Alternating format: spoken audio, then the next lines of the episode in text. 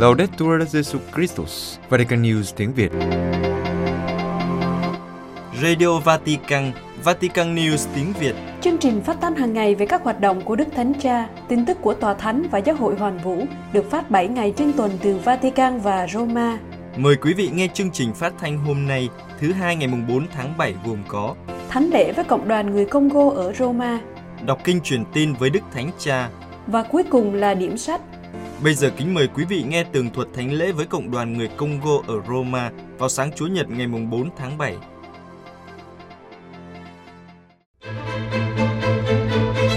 Vatican News tiếng Việt Chuyên mục Sinh hoạt giáo hội Lúc 9 giờ 30 sáng Chủ nhật ngày mùng 3 tháng 7 năm 2022, tại bàn thờ ngay tòa trong đền thờ Thánh Phêrô, Đức Thánh Cha đã chủ sự thánh lễ với cộng đoàn các tín hữu Congo ở Roma. Trong bài giảng, Ngài nói đến sự gần gũi của Chúa, một sự gần gũi làm tâm hồn các tín hữu tràn ngập niềm vui. Niềm vui này mang lại bình an và thúc giục các môn đệ xưa và các tín hữu ngày nay ra đi loan báo tin mừng. Đức Thánh Cha còn giải thích về ba điều ngạc nhiên trong khi thi hành sứ vụ. Hành trang không phải là những thứ vật chất nhưng là người anh chị em, sứ điệp hòa bình. Phong cách của người môn đệ như chiên con đi vào giữa bầy sói. Vì Đức Thánh Cha bị đau đầu gối, nên Đức Tổng giám mục Paul Richard Gallagher, ngoại trưởng tòa thánh, thay ngài cử hành thánh lễ tại bàn thờ.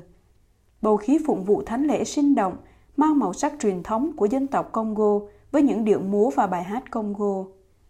Đức Thánh Cha bắt đầu bài giảng với những lời cầu chúc bằng ngôn ngữ châu Phi, nói đến hòa bình, tình huynh đệ và niềm vui, và Ngài nói, Niềm vui Lời Chúa chúng ta vừa nghe làm cho chúng ta tràn đầy niềm vui.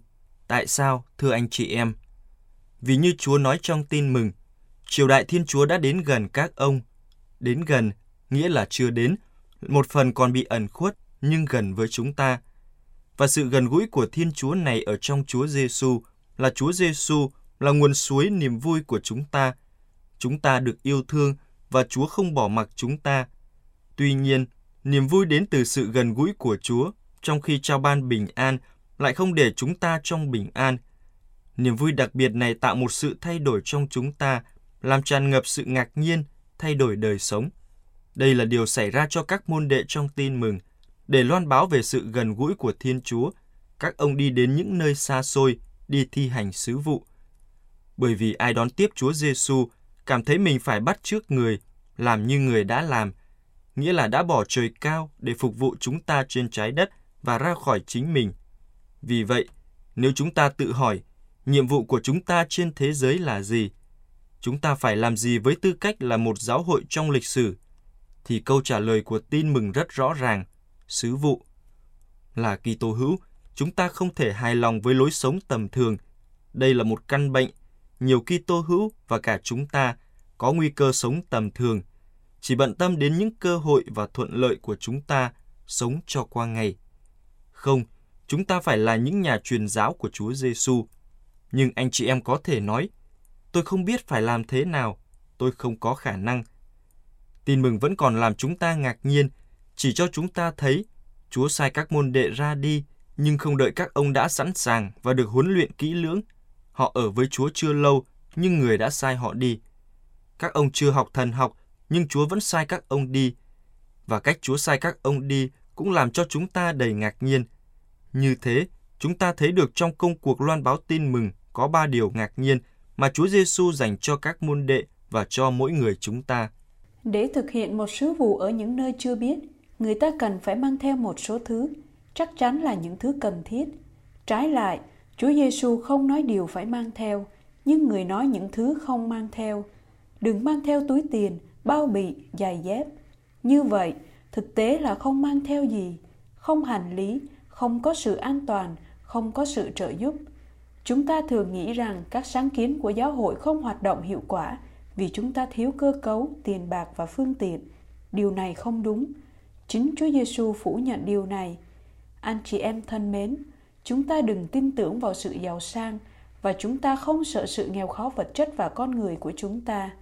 Chúng ta càng tự do và đơn sơ, nhỏ bé và khiêm nhường thì Chúa Thánh Thần càng hướng dẫn sứ vụ và làm cho chúng ta trở thành những người nắm giữ vai chính trong những điều kỳ diệu của người. Đối với Chúa Kitô, hành trang cơ bản là một điều khác, đó là người anh em. Tin mừng nói, người sai các ông cứ từng hai người một đi trước, các ông không đi một mình, nhưng luôn có người anh em bên cạnh. Luôn phải có người anh em bên cạnh vì không có sứ vụ nào mà không có sự hiệp thông, không có lời loan báo nào có kết quả mà không quan tâm đến người khác. Vì vậy, chúng ta có thể tự hỏi là khi tô hữu, tôi suy nghĩ nhiều hơn về những gì tôi thiếu để có cuộc sống đầy đủ, hay tôi nghĩ về việc gần gũi hơn với anh chị em tôi, về việc quan tâm đến họ không? Chúng ta đến với điều ngạc nhiên thứ hai của sứ vụ, sứ điệp. Thật hợp lý khi nghĩ rằng để chuẩn bị cho việc loan báo, các môn đệ phải học những gì cần nói, nghiên cứu kỹ nội dung, chuẩn bị những bài phát biểu thuyết phục và rõ ràng. Thay vào đó, Chúa Giêsu chỉ đưa ra cho họ hai câu ngắn gọn. Câu đầu tiên dường như không cần thiết, đó là một lời chào. Vào bất cứ nhà nào, trước tiên hãy nói bình an cho nhà này. Điều này có nghĩa là ở bất cứ nơi nào, người môn đệ phải giới thiệu mình như là những đại sứ hòa bình. Kitô hữu luôn mang đến sự bình an. Đây là dấu hiệu phân biệt. Kitô hữu là người mang sự bình an bởi vì Chúa Kitô là sự bình an. Từ điều này, người ta sẽ nhận ra chúng ta là môn đệ của Chúa. Trái lại, nếu chúng ta loan truyền những lời đàm tiếu và ngờ vực, chúng ta tạo ra sự chia rẽ, chúng ta cản trở sự hiệp thông, chúng ta lệ thuộc nhiều thứ, thì chúng ta không hành động nhân danh Chúa Giêsu.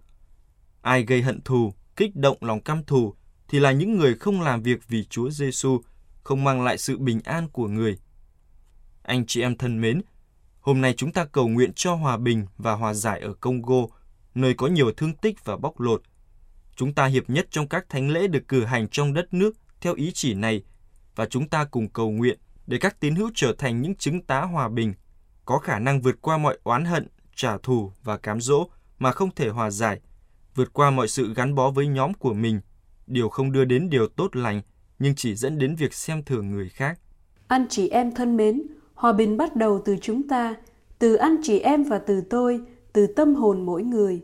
Nếu anh chị em sống trong bình an của Chúa Giêsu, người sẽ đến và gia đình, xã hội của anh chị em sẽ thay đổi. Gia đình và xã hội thay đổi nếu trước tiên tâm hồn anh chị em không có chiến tranh, không được trang bị vũ khí oán hận và tức giận, không bị chia rẽ và giả dối, đặt hòa bình và trật tự trong lòng, xoa dịu lòng tham, dập tắt hận thù và oán giận, thoát khỏi tham nhũng, gian dối và xảo quyệt. Đây là nơi hòa bình bắt đầu. Chúng ta luôn muốn gặp những người hiền lành và tốt bụng, bắt đầu từ những người thân và hàng xóm của chúng ta.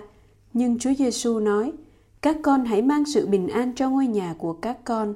Các con hãy bắt đầu tôn trọng người vợ của mình và yêu thương cô ấy bằng trái tim, tôn trọng và quan tâm trẻ em, người già và người lân cận. Hãy sống trong bình an, hãy khơi dậy hòa bình và hòa bình sẽ cư ngụ trong nhà các con, trong giáo hội, trong đất nước các con. Sau lời chào bình an, tất cả phần còn lại của sứ điệp được giao phó cho các môn đồ được rút gọn thành vài từ mà chúng ta đã bắt đầu và Chúa Giêsu lặp lại hai lần. Triều đại Thiên Chúa đã đến gần. Triều đại Thiên Chúa đã đến gần.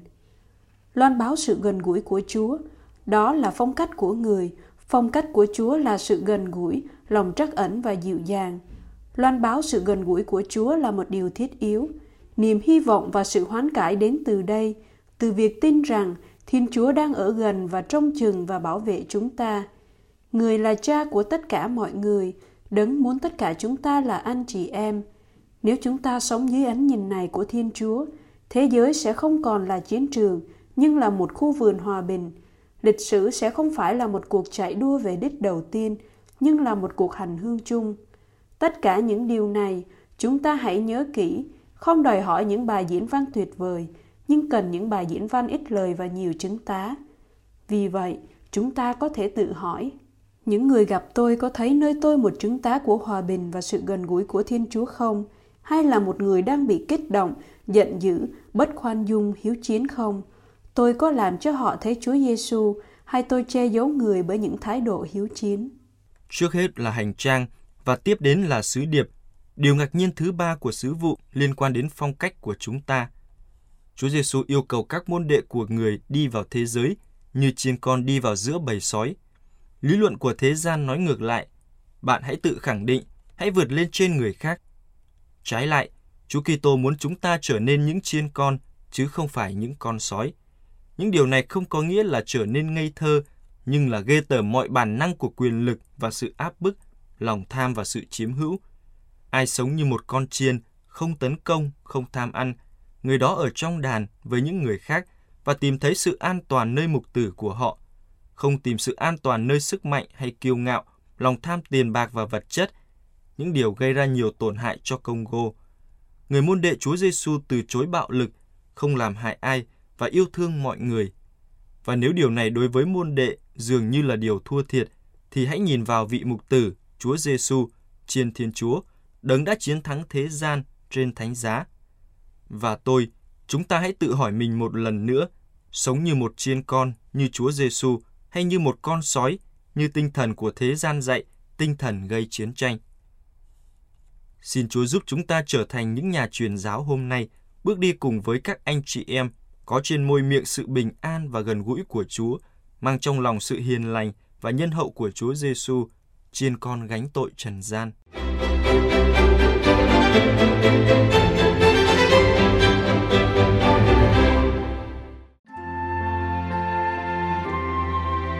Vatican News tiếng Việt Kinh truyền tin với Đức Thánh Cha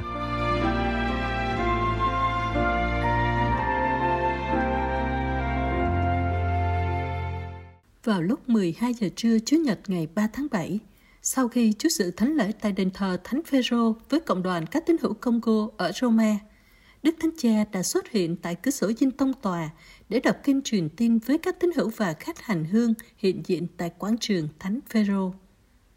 Trong bài huấn dụ ngắn trước khi đọc kinh, Đức Thánh Cha tập trung vào câu lời Chúa. Chúa chỉ định 72 môn đệ và sai các ông cứ từng hai người một đi trước vào tất cả các thành, các nơi mà chính người sẽ đến, để nhấn mạnh rằng công cuộc loan báo tin mừng cần chứng tá tình yêu huynh đệ của các môn đệ. Đức Thánh Cha bắt đầu bài huấn dụ như sau. Anh chị em thân mến, chào anh chị em. Trong tin mừng phụng vụ Chúa Nhật này, chúng ta đọc thấy rằng Chúa Giêsu chỉ định 72 môn đệ khác và sai các ông cứ từng hai người một đi trước vào tất cả các thành, các nơi mà chính người sẽ đến. Các môn đệ được sai đi từng hai người một, không đi một mình. Từ cái nhìn thực tế, đi loan báo tin mừng từng hai người một dường như có nhiều bất lợi hơn là thuận lợi. Có nguy cơ là hai người không thuận thảo với nhau, có những nhịp độ khác nhau. Trên hành trình, nếu một người mệt mỏi hoặc bị đau, thì người kia cũng buộc phải dừng lại. Trái lại, khi người ta đi một mình, dường như cuộc hành trình trở nên nhanh chóng và suôn sẻ hơn. Nhưng Chúa Giêsu không nghĩ như thế, người không sai các môn đệ đi lẻ loi, nhưng sai các ông đi từng hai người một. Chúng ta hãy tự hỏi, tại sao Chúa lại chọn như vậy? Nhiệm vụ của các môn đệ là đi đến các làng và chuẩn bị cho dân chúng đón tiếp Chúa Giêsu. Và những chỉ dẫn mà Chúa trao cho các ông không phải là những gì các ông phải nói, nhưng là cách họ phải là. Nghĩa là trước quan tâm đến việc làm chứng của các môn đệ hơn là những lời các ông nói. Thực tế, Chúa gọi các ông là những người thợ, nghĩa là các môn đệ được kêu gọi để làm việc, loan báo tin mừng qua hành vi của các ông. Và hành động cụ thể đầu tiên mà các môn đệ thực hiện trong sứ vụ là ra đi từng hai người một. Các môn đệ không phải là những người đánh trống tự do, những người rao giảng không biết nhường lời cho người khác. Trước hết, chính đời sống của các môn đệ đã là sự loan báo tin mừng. Các ông biết ở với nhau, tôn trọng nhau, không muốn tỏ ra mình có khả năng hơn người khác, cùng nhau quy chiếu về một vị thầy duy nhất.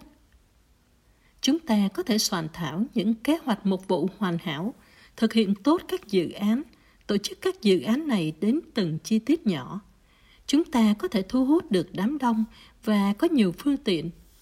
Nhưng nếu chúng ta không có tình huynh đệ, thì công cuộc loan báo tin mừng không tiến triển được. Lần kia, một nhà truyền giáo thuật lại việc đi đến châu Phi với một người anh em cùng dòng. Sau một thời gian, nhà truyền giáo tách ra khỏi người anh em này, dừng lại trong một ngôi làng và ở đó ông thành công trong một loạt các hoạt động xây dựng vì lợi ích cộng đồng. tất cả đều thành công. Nhưng rồi một ngày, nhà truyền giáo giật mình nhận ra rằng cuộc đời của mình giống như một doanh nhân tài giỏi, luôn ở giữa công trường và với giấy tờ kế toán. Sau đó, nhà truyền giáo để lại quyền điều hành cho những người khác và đến với người anh em. Nhà truyền giáo hiểu như thế vì Chúa đã sai các môn đệ từng hai người một. Sứ vụ loan báo tin mừng không dựa trên hoạt động cá nhân, nghĩa là trên việc làm, nhưng dựa trên chứng tá tình yêu huynh đệ và cả qua những khó khăn của đời sống chung. Tới đây chúng ta có thể tự hỏi, làm thế nào chúng ta có thể đem tin mừng đến với người khác? Chúng ta làm điều này với tinh thần và phong cách huynh đệ hay theo tinh thần thế gian với sự đối kháng, cạnh tranh và hiệu quả? Chúng ta hãy tự hỏi bản thân xem chúng ta có khả năng cộng tác, biết cùng nhau đưa ra quyết định, tôn trọng cách chân thành những ai ở bên cạnh và quan điểm của họ không? Trong thực tế, bằng cách này, cuộc sống của người môn đệ thực sự đã là sự loan báo vị thầy cho người khác. Xin Đức Trinh Nữ Maria, mẹ giáo hội, dạy chúng ta biết chuẩn bị con đường cho Chúa với việc làm chứng cho tình huynh đệ.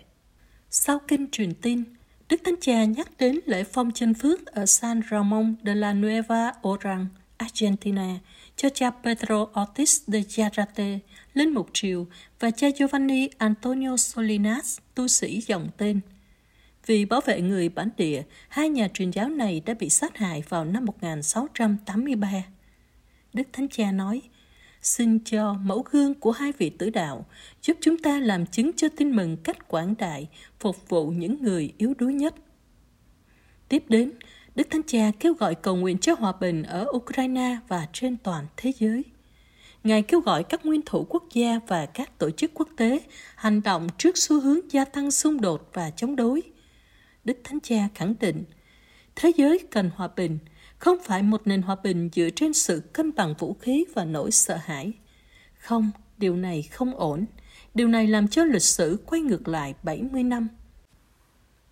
Cuộc khủng hoảng Ukraine đã phải xảy ra, nhưng nếu người ta muốn, nó vẫn có thể trở thành một thách đố đối với các chính sách khôn ngoan, có khả năng xây dựng một thế giới tốt đẹp hơn trong đối thoại cho các thế hệ mới. Với sự giúp đỡ của Chúa, điều này luôn có thể thực hiện được nhưng cần phải chuyển từ các chiến lược sức mạnh chính trị, kinh tế và quân sự sang một dự án hòa bình toàn cầu. Nói không với một thế giới bị chia rẽ giữa các cường quốc xung đột, nói có với một thế giới thống nhất giữa các dân tộc và các nền văn minh tôn trọng lẫn nhau. Sau cùng, Đức Thánh Cha chào thăm các nhóm và đông đảo các tín hữu đang hiện diện tại quảng trường. Ngài chúc mọi người một Chúa Nhật an bình và xin mọi người cầu nguyện cho Ngài.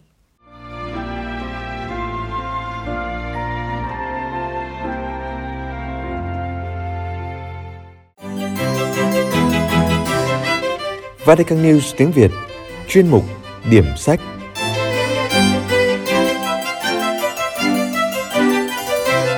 Thần học Matthew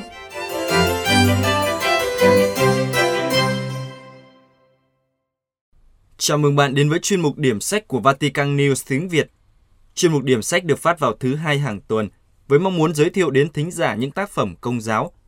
Chúng tôi hy vọng rằng chuyên mục sẽ mang đến cho bạn những cuốn sách hay và ý nghĩa, hầu giúp thăng tiến đời sống đức tin, cũng như cổ võ những giá trị Kitô giáo và nhân văn.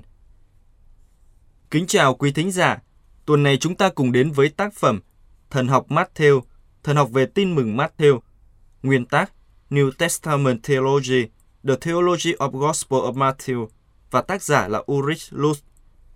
Tác phẩm được chuyển ngữ bởi Linh mục Đa Minh Nguyễn Đức Thông dòng Chúa Cứu Thế. Kính thưa quý thính giả, ngày nay các tin mừng rất hiếm khi được đọc trong sự trọn vẹn của chúng, từ đầu đến cuối. Thay vì đọc hết, giáo dân thích chọn các đoạn văn họ dành riêng cho việc đọc kinh thánh hàng ngày của mình, có lẽ lấy từ quyển sách các bài giảng. Các mục tử cũng y như thế, Họ cần các đoạn văn trích từ các tin mừng để giảng hay dạy dỗ. Các thần học gia thường sử dụng các tin mừng như một thứ nguồn tài liệu hay trung tâm tài liệu. Sử dụng các đoạn văn từ các tài liệu ấy để chứng minh chân lý thần học này hay chân lý thần học khác. Người ta vẫn có thể cảm được tình hình này trong việc nghiên cứu tin mừng, Đó đây các tin mừng vẫn bị mô tả là các sách gồm các đoạn văn hay các sách bài đọc, nghĩa là như các sưu tập các truyền thống về Chúa Giêsu. Có một lý do vì sao hiếm khi người ta đọc các tin mừng từ đầu đến cuối. Một lý do rất quan trọng là chúng ta biết rõ các sách ấy hay nghĩ rằng mình biết. Các sách ta biết rõ ấy thiếu hẳn yếu tố hồi hộp ta cảm được khi đọc tiểu thuyết hay truyện ngắn. Thay vào đó, người ta lại thích đọc từng đoạn riêng hơn để làm sống lại hồi ức. Nhưng như thế là đã coi nhẹ một nghiên cứu rất quan trọng. Mọi tin mừng đều có một tiến trình phát triển, nội tại từ đầu tới cuối. Mỗi tin mừng đều có những xung đột cơ bản nảy sinh trong quá trình kể chuyện, đạt tới cao điểm và cuối cùng đưa tới một quyết định nào đó. Đó cũng là một trong những lý do hình thành cuốn sách Tin mừng Matthew, thần học về tin mừng Matthew. Tin mừng Matthew là một tài liệu Kitô giáo gốc Do Thái, ý nghĩa nhất của Tân ước. Đối với Matthew, câu chuyện của Chúa Giêsu là một câu chuyện kể căn bản về cộng đoàn của ông từ lúc được Chúa Giêsu đang sống triệu tập cho tới khi gắn bó với sứ mạng cho dân ngoại sau khi bị Israel loại bỏ. Câu chuyện Chúa Giêsu của Matthew vì được cắm sâu trong cộng đoàn của ông chẳng khác gì lễ ngũ tuần trong Israel, nên cũng là nền tảng nặng tính do thái của nền thần học của ông.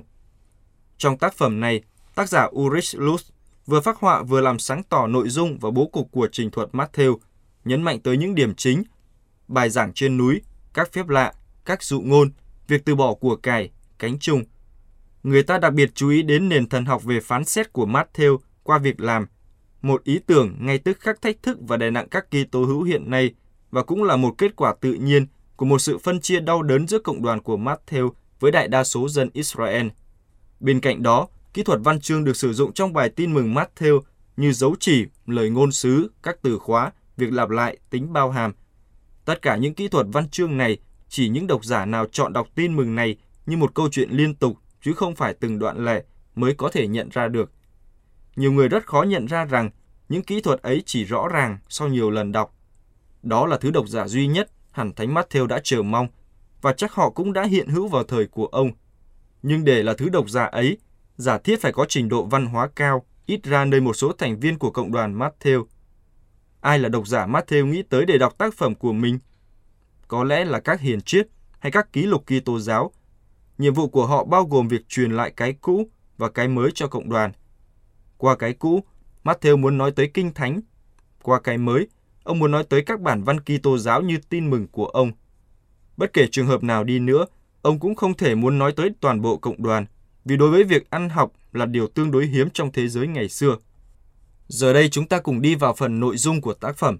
Trước hết, về bài giảng trên núi, chúng ta có thể tự hỏi, bài giảng trên núi nhắm vào ai? Bài giảng trên núi có phải là một nền đạo đức mới cho thế giới này không? Hay đó có phải là một nền đạo đức chỉ dành cho cộng đoàn, chỉ dành cho các kỳ tố hữu thực hành, chứ không dành cho những người nắm các chức vụ trần thế? Đoạn kết của bài tin mừng này cho thấy rằng Matthew không mô tả cảnh này cách tình cờ hay bừa bãi.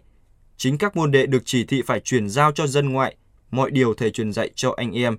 Những lời cuối cùng này trước hết ám chỉ tới bài giảng trên núi. Vậy bài giảng trên núi ấy chính là trung tâm của nhiệm vụ quan trọng trong việc giảng dạy cho dân ngoại. Trong lĩnh vực ấy, nhiệm vụ này cách chính xác không nhắm tới việc bị giới hạn vào trong hội thánh. Nhưng những người đầu tiên lãnh nhận bài giảng trên núi là các môn đệ. Matthew đặc biệt nhấn mạnh đến họ, nhưng không phải vì bài giảng trên núi chỉ áp dụng cho một mình họ, nhưng muốn nói đến bài giảng ấy phải được thực hiện trong các phạm vi của cộng đoàn. Cũng không phải ông nhấn mạnh tới họ chỉ vì họ mới có khả năng quảng bá các mệnh lệnh của Chúa Giêsu trên trần gian. Đúng ra, ông nhấn mạnh thế là vì họ là những người đầu tiên thực hiện bài giảng trên núi ấy. Nói về cuộc phán xét, bài giảng trên núi kết thúc với một cái nhìn hướng đến cuộc phán xét cuối cùng. Vậy cuộc phán xét ta đang bàn tới ở đây là cuộc phán xét dựa trên điều gì? Theo tác giả, cuộc phán xét ta đang bàn tới ở đây là cuộc phán xét về việc làm. Vấn đề là phải quyết định chặt cây nào có dựa trên nền tảng hoa quả của cây ấy chăng? Matthew không phân biệt giữa việc làm của Kitô hữu, những người không vượt qua được thử thách của cuộc phán xét với các Kitô hữu khác là những cá nhân có thể thoát khỏi việc xét xử như thể trải qua lửa vậy. Trái lại, chỉ các việc họ làm thôi mới quyết định số phận của họ với tư cách cá nhân. Điều này rõ ràng trong ví dụ về các tiên tri giả, các tin mừng này không đồng ý với họ trong câu kết. Không phải những người kêu lạy Chúa lạy Chúa mà được vào nước trời đâu, mà chỉ những ai làm theo ý cha tôi trên trời mới được vào thôi. Mối tương quan đích thân của ta với Chúa Giêsu trên trời, sự hứng khởi Ngài ban cho ta làm ngôn sứ, đặc sủng Ngài ban cho ta để thực hiện các việc quyền năng và trừ quỷ. Không việc nào trong các việc ấy có tính quyết định vào ngày trung thẩm, trừ những công việc làm của ta. Hơn nữa, điều này áp dụng cách bình đẳng cho các Kitô hữu lẫn những người không phải là Kitô hữu. Điều đáng để ý là phần kết của bài giảng trên núi không phân biệt các thành viên của hội thánh với phần còn lại của nhân loại. Chúng ta có thể điểm qua phần mục lục của cuốn sách với các chương. Chương 1. Quyển sách. Tin mừng Matthew với tư cách là một quyển sách mạch lạc, cộng đồng Matthew chống lại Do Thái. Chương 2. Lời tựa. Lời tựa là lời báo trước câu chuyện của Chúa Giêsu, việc ứng nghiệm lời Kinh Thánh. Chương 3. Diễn từ trên núi. Bài giảng trên núi nhắm vào ai? Ý của Thiên Chúa. Chương 4. Thừa tác vụ của Đức Messia và các môn đệ ngài trong Israel. Tin mừng Matthew là một câu chuyện có tính bao hàm về Chúa Giêsu, các phép lạ, con David và là người làm phép lạ.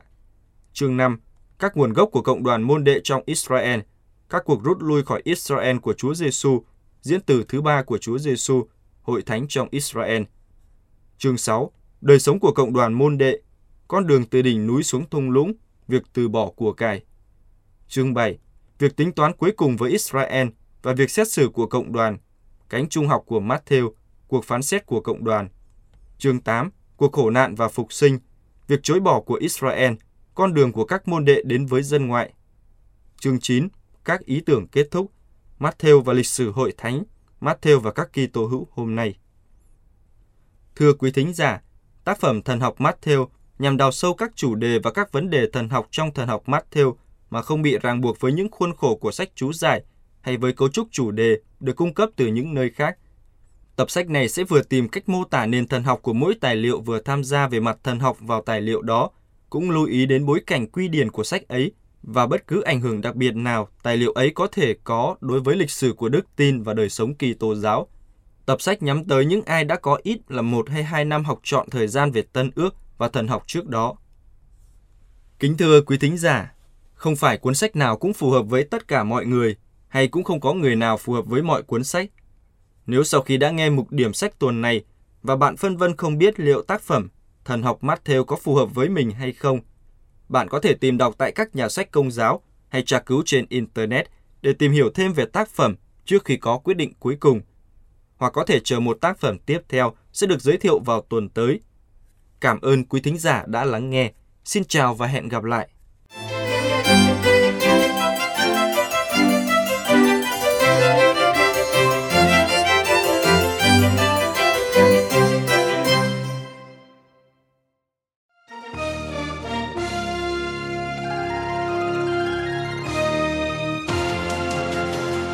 Cảm ơn quý vị và các bạn đã chú ý lắng nghe.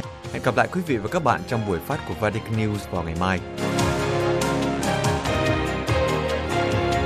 Laudetur Jesu Christus, ngợi khen Chúa Giêsu Kitô.